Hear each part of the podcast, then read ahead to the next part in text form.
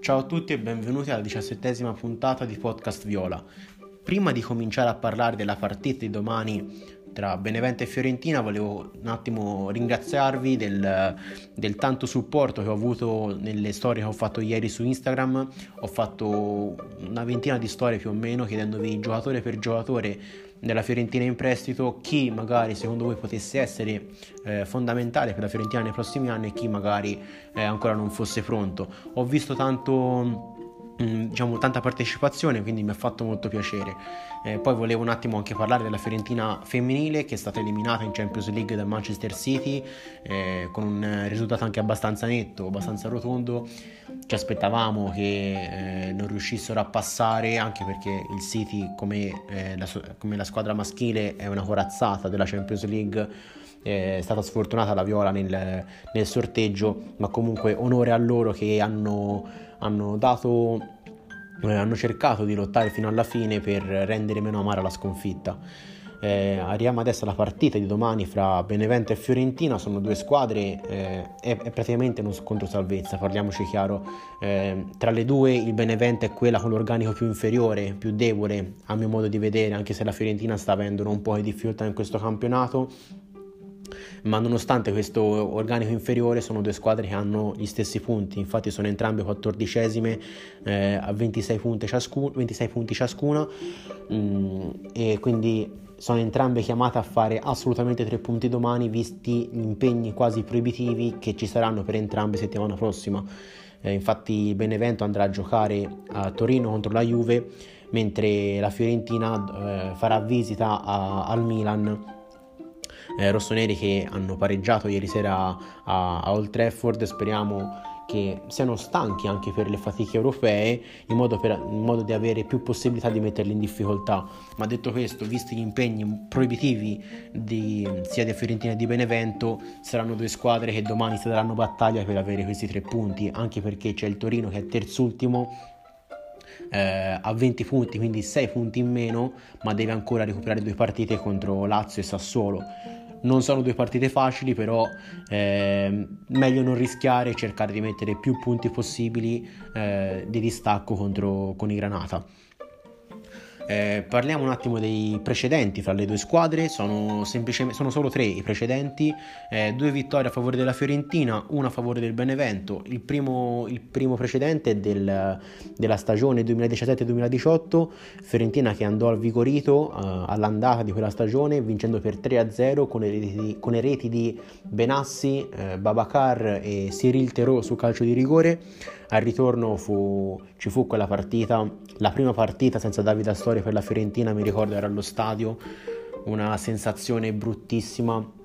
Mi ricordo quel minuto di silenzio interminabile, eh, applausi scroscianti, una squadra che eh, andò oltre alle fatiche sia fisiche ma anche mentali e riuscì a vincere uno a zero con un gol magnifico di Vitor Hugo. Solo a pensarci mi vengono i brividi. eh, Vitor Hugo che saltò non so quanti, penso quasi un metro saltò per andare a prendere quel pallone e, e mise in rete la rete dell'uno a zero. Ehm, invece l'ultimo precedente è proprio quello dell'andata di questa stagione, Fiorentina che ha subito in casa la sconfitta contro il Benevento per uno a zero. Segnò Improta, ma fu decisivo l'errore di Biraghi che sbagliò lo stop. eh, Roberto Insigne, fratello di Lorenzo Insigne, andò in pressione a rubargli il pallone, si appoggiò appunto sullo stesso Improta che da fuori area di prima intenzione di destro eh, trovò l'angolino basso alla sinistra di Dragoschi, rete che poi fu quella che sancì il risultato finale. Fu anche la prima, la prima partita di Prandelli al suo ritorno con, eh, come allenatore della Fiorentina e diciamo non fu assolutamente un buon inizio. Speriamo che sia diversa la, la storia per la partita di domani. Fiorentina che eh, ha un diffidato soltanto, che è Jack Bonaventura, eh, dovrebbe giocare titolare il centrocampista italiano, viste le numerose assenze che Prandelli continua a avere. Infatti gli infortunati eh, per la Fiorentina sono Igor, Eh, che dovrebbe rientrare circa a metà aprile, Cocorin che ancora non ha, non ha recuperato dall'infortunio patito contro la Roma e anche, ha dato anche il suo forfait a Amrabat. Si è detto anche dispiaciuto su Instagram di non essere mh, abile per giocare la partita di domani, Due piccole note positive sono il rientro di Castrovilli, anche se non penso giocherà dal primo minuto, visto che non sarà al top fisicamente, e anche il rientro di Kwame, anche lui penso comincerà dalla panchina, vista la presenza, visto il rientro dalla squalifica di Ribéry. Anche il Benevento però ha delle essenze abbastanza importanti, ha uno squalificato che è Brian Dabo, ex della partita, eh, giocatore forte fisicamente, molto, molto possente, non un fenomeno con la tecnica, però eh, mi ricordo si faceva voler bene dai tifosi perché era uno di quei giocatori che uscivano sempre dal campo con la maglia pena zeppa di sudore. E quindi il classico giocatore che viene ammirato, viene apprezzato tantissimo dai tifosi. Eh, ci sono tre, infortuni, tre infortunati per il Benevento, eh, che sono Iago Falche, che comunque è in dubbio, non si sa se riuscirà a giocare o meno, e poi i due esterni titolari, i due terzini titolari, che sono De Paoli e Letizia. Quindi assenze importanti anche per, per Pippo Inzaghi, che infatti cambia modulo e giocherà col tre cinque due. Ma prima di parlare delle probabili formazioni delle due squadre, eh, c'è da dire che il Benevento non vince da tantissimo. Per la seconda volta la Fiorentina va a affrontare una squadra che non vince da tantissimo tempo. Il Parma non vinceva dal trenta novembre, mi pare, il Benevento addirittura dal sei gennaio, mh, contro il Cagliari il Cagliari di Eusebio Di Francesco, che viveva un momento tragico per, eh, del campionato, non riusciva veramente a, a fare risultato contro nessuno. Quindi cerchiamo di non, di non dare vita a un'altra squadra che finora, risultati alla mano, è morta. Settimana scorsa ha pareggiato contro lo Spezia uno a uno, ha segnato la sua prima rete nel campionato Adolfo Gaic, talento argentino, classe novantanove, c'è da stare attenti alle sue qualità. Eh, adesso andiamo a parlare eh, delle, delle formazioni. Come ho detto, il Benevento dovrebbe riproporre più o meno la stessa formazione che ha giocato contro lo Spezia, eh, ovvero un tre cinque due con Montipò in porta, mh, Glik a fare il centrale di difesa, ai suoi lati Barba e il duello alla sua destra fra Tuia e Caldirola. Poi esterno destro dovrebbe giocare Teio, a sinistra Improta. I tre di centrocampo eh, saranno, dovrebbero essere Viola, Ionita e Etemai, e la coppia d'attacco eh, dovrebbe essere ehm, uno fra Lapadula e Gaic e Caprari. Fiorentina che si schiererà come sempre col tre cinque due, quindi due squadre giocheranno a specchio, eh, difesa, almeno i tre centrali sono sicuri, sono Milenkovic, Pezzella e Quarta, Dragoschi in porta ovviamente, a sinistra Biraghi, a destra c'è il dubbio Venuti Malquit. Vedremo se Prandelli continuerà a far giocare una volta per uno i due giocatori, o se nonostante la pessima partita del francese farà eh, giocare nuovamente Malquit. Il tiro di centrocampo eh, dal primo minuto è un rebus, eh, sicuramente giocheranno i titolari, giocheranno i titolari Pulgar e Bonaventura.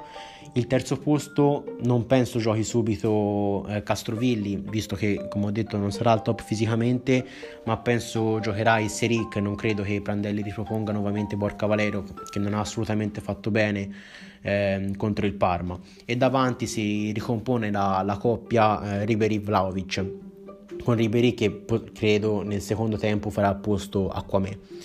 Adesso andiamo un attimo a vedere le statistiche delle due squadre. Come ho detto, sono due squadre eh, con entrambe ventisei punti, e infatti sono entrambe quattordicesime, ma la Fiorentina diciamo ehm, è sopra al Benevento vista la differenza reti migliore. Infatti la Fiorentina ha segnato ventinove reti e ne ha subite quarantuno, mentre il Benevento fa meno reti, ventisei, è il penultimo attacco della, della Serie A e ha subito quarantotto reti. Ora io voglio sperare che non facciamo come settimana scorsa, visto che il Parma era il peggior attacco della Serie A e abbiamo subito tre reti dai crociati. Speriamo che mh, avendo davanti il penultimo attacco non facciamo la stessa cosa, perché sarebbe imbarazzante. Sono due squadre che tirano abbastanza, ehm, sono, sono molto vicine anche sul, sul conto dei tiri. Infatti la Fiorentina è tredicesima con duecentocinquantacinque tiri, eh, mentre il Benevento è sedicesimo con duecentocinquanta, però la Fiorentina è più precisa, infatti tira in porta centotredici volte mentre il Benevento centocinque volte. E sono due squadre che hanno un modo di giocare totalmente diverso. Infatti la Fiorentina continua a essere terza nei cross utili eh, durante le partite, mentre il Benevento è quattordicesimo. E c'è da dire che Benevento è anche molto fortunato, come lo, lo era il Parma, conta addirittura diciotto pali subiti, cioè gli avversari del, pa- del Benevento hanno, subito dicio- hanno colpito diciotto pali, quindi molto fortunata la squadra di Pippo Inzaghi. E, um, sono anche gli ultimi eh, della Serie A per gol segnati di testa. La Fiorentina sta leggermente migliorando, ho visto anche l'ultimo gol di Martinez Quarta segnato per l'appunto di testa, ed è anche la squadra a avere il minor possesso palla del campionato, quindi mi auguro finalmente di vedere una Fiorentina che abbia in mano il pallino del gioco. Io non chiedo un tiki-taka, non chiedo un gioco spumeggiante, chiedo almeno il predominio territoriale, perché lasciare Eh, il pallino del gioco, come è stato fatto col Parma, lasciarlo anche al Benevento, che è una squadra che è la squadra, come ho detto, ultima per possesso palla in tutta la Serie A, mi lascerebbe veramente veramente mh, dico triste, ma quasi umiliato. Eh, due statistiche individuali da citare del Benevento: eh, Kamil Glik è il secondo giocatore di tutta la Serie A Eh, ad aver fatto più recuperi, è dietro soltanto a Tomiyasu del Bologna, quindi un giocatore, un ottimo difensore, eh, dobbiamo dirlo. De, mh, nonostante l'età avanzi si continua, continua a mantenersi come il migliore dei suoi, e inoltre eh, nei, nei primi quindici giocatori ad aver subito più falli troviamo ben due giocatori del Benevento, che sono ehm, Etemai e Lapadula. Quindi eh, Benevento che si appoggia tanto al suo centravanti italo-peruviano, che col suo fisico proteggerà palla e cercherà di, di subire il fallo. Io mi aspetto una Fiorentina, come ho detto, che tenga almeno il gioco, che mh, dia, dia, venda cara alla pelle, deve riuscire a vincere in tutti i modi per farci stare tranquilli. Mi aspetto una grandissima prestazione di Vlahovic. Ha fatto un lavorone contro il Parma, mi auguro che riesca a sbloccarsi a qualche partita ora che, che non ha segnato, anche perché non gli sono capitate occasioni, quindi spero di vedere occasioni per Vlahovic e che riesca il serbo eh, a segnarle. Ora la prima parte è terminata, ci sentiamo dopo la piccola pausa con la seconda parte in cui vado a parlare del gioco del Benevento.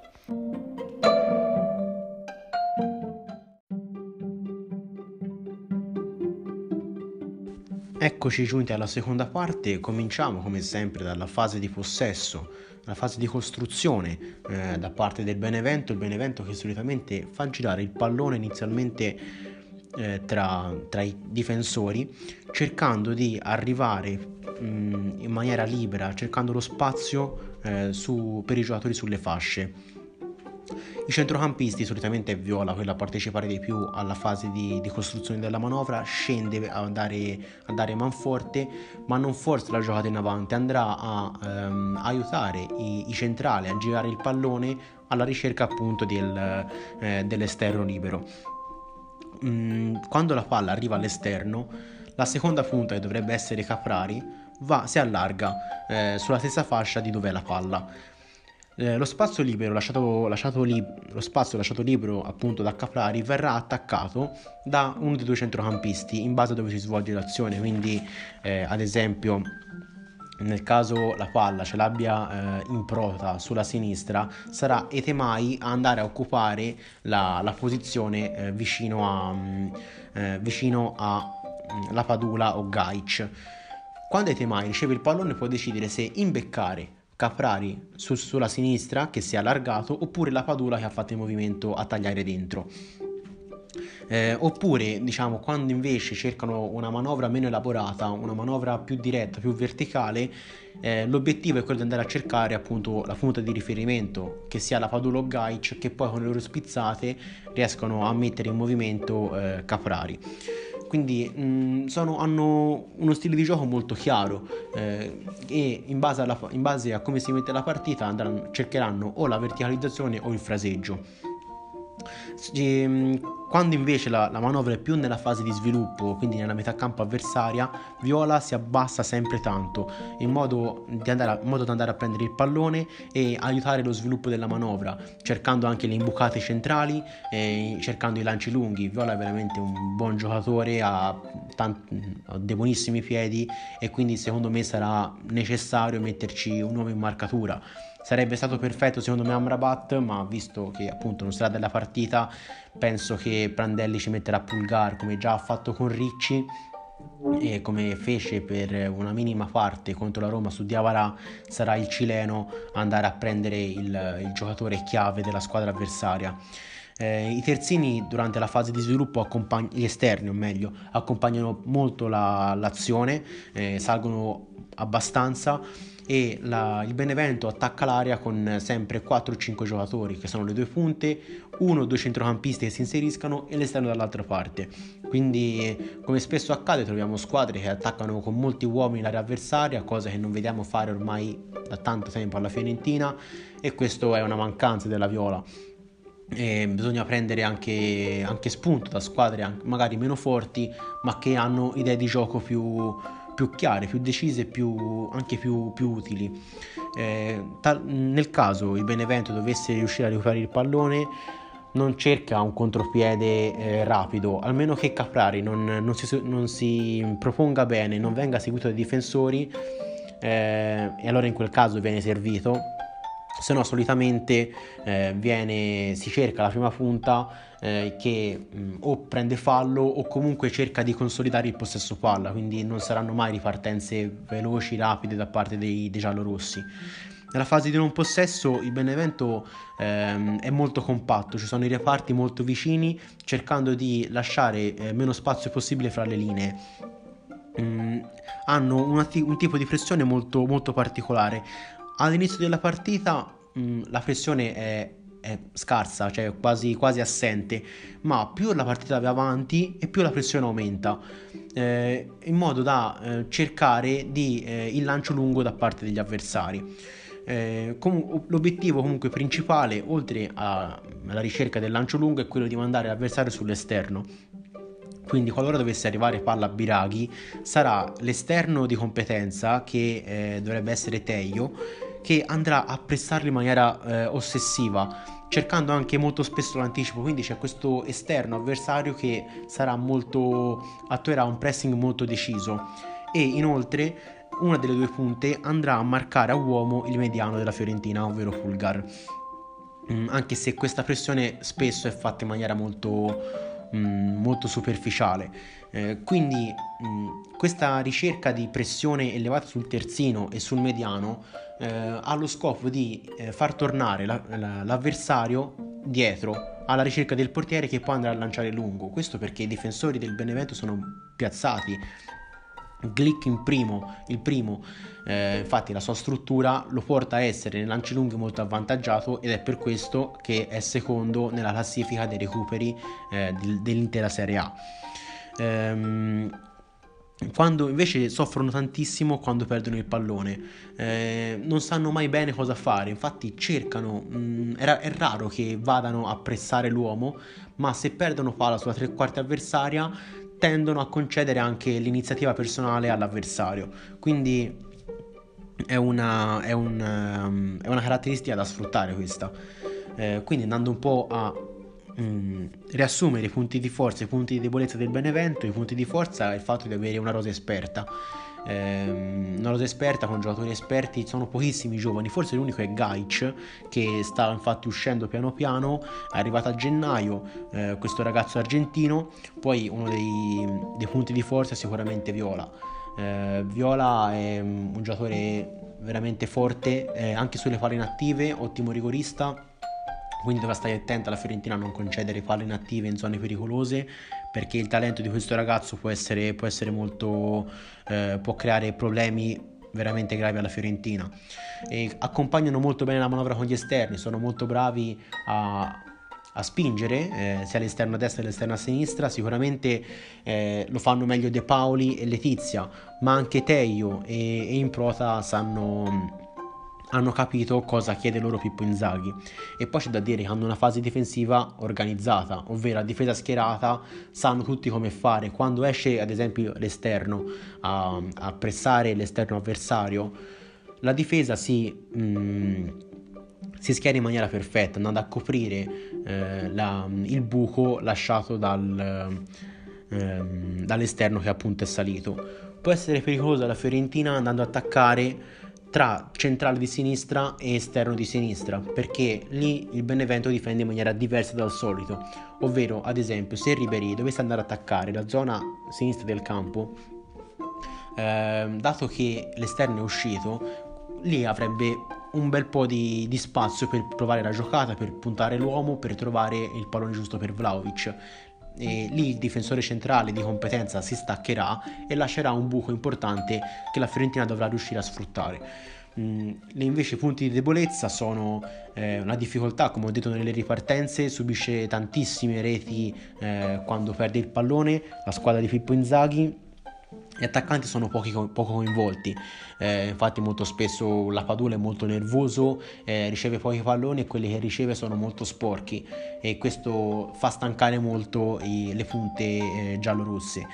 E l'ultima, l'ultima punto, l'ultimo punto di debolezza molto importante, oltre ad avere una squadra, una rosa inferiore a quelle delle, delle squadre in lotta per la salvezza, Eh, soffrono anche tanto, visto che lasciano troppo spazio al mediano. Quindi mi aspetterò un Pulgar che eh, avrà tantissimi palloni a disposizione, che giocherà eh, con calma. Ora non dico che sarà sempre libero, però molto spesso non eh, avrà il tempo giusto per, per trovare la giocata giusta da fare. Quindi mi aspetto una grande prestazione da parte del cileno, che deve un po' riscattare quell'errore che è costato il calcio di rigore contro il Parma.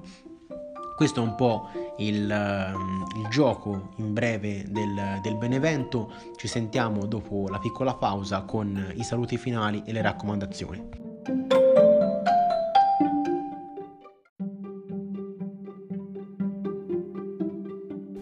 Eccoci quindi giunti alla fine della puntata.